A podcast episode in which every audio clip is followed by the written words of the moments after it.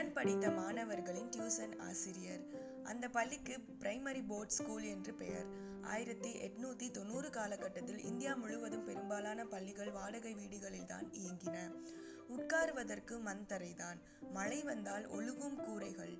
திருத்தணியில் அப்படி ஒரு பள்ளியில்தான் அந்த பையன் படித்தான். அவன் பெயர் ராதா. அவனது அப்பா பெயர் வீராசாமி. அவர்களது சொந்த ஊர் சர்வப்பள்ளி எனும் கிராமம். அப்பா வீராசாமி திருத்தணி ஜமீன்தார் ஒருவரிடம் கணக்கராக வேலை செய்தார்.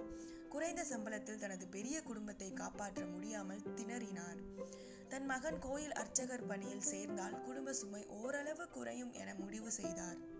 சிறுவன் ராதாவோ மிக அற்புதமாக படித்தான். வாய்ப்பாடு வேத வாக்கியம் குரட்பா ஆங்கில கவிதைகள் என அனைத்தையும் மடமடவென ஒப்புவிப்பான். அவன் திறமையை கண்டு வியந்த ஆசிரியர்கள் அவனது அப்பாவிடம் பேசினார்கள். பள்ளி படிப்பை கைவிட்டு அவன் அர்ச்சகராவதை தடுத்தார்கள். திருப்பதியில் வெள்ளைக்காரர்களால் நடத்தப்பட்ட ஹெர்மன்ஸ்பரி இவாஞ்சலிக்கல் லூதரன் ஸ்கூல் எனும் பிரபல பள்ளியில் படிக்க ராதாவுக்கு கல்வி உதவித்தொகை கிடைத்தது. புது பள்ளியிலும் தன் தனித்திறமைகளை வெளிப்படுத்தி அனைவரையும் கவர்ந்தான்.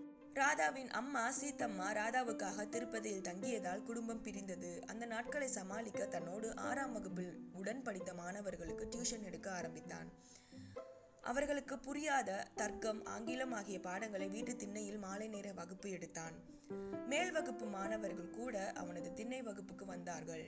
ஓரணா ரெண்டு அணா என்று அவர்கள் கொடுப்பதை அப்படியே அம்மாவிடம் கொடுத்து விடுவான். அந்த மாணவ பருவத்திலேயே பொறுப்பான ஆசிரியர் போல செயல்பட்டான்.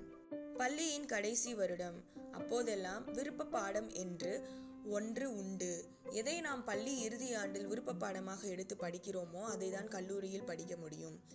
அறிவியலையோ மொழியியலையோ தன் விருப்ப பாடமாக படிக்க விரும்பினான் ராதா. ஆனால் புத்தகங்கள் வாங்க பணம் இல்லை.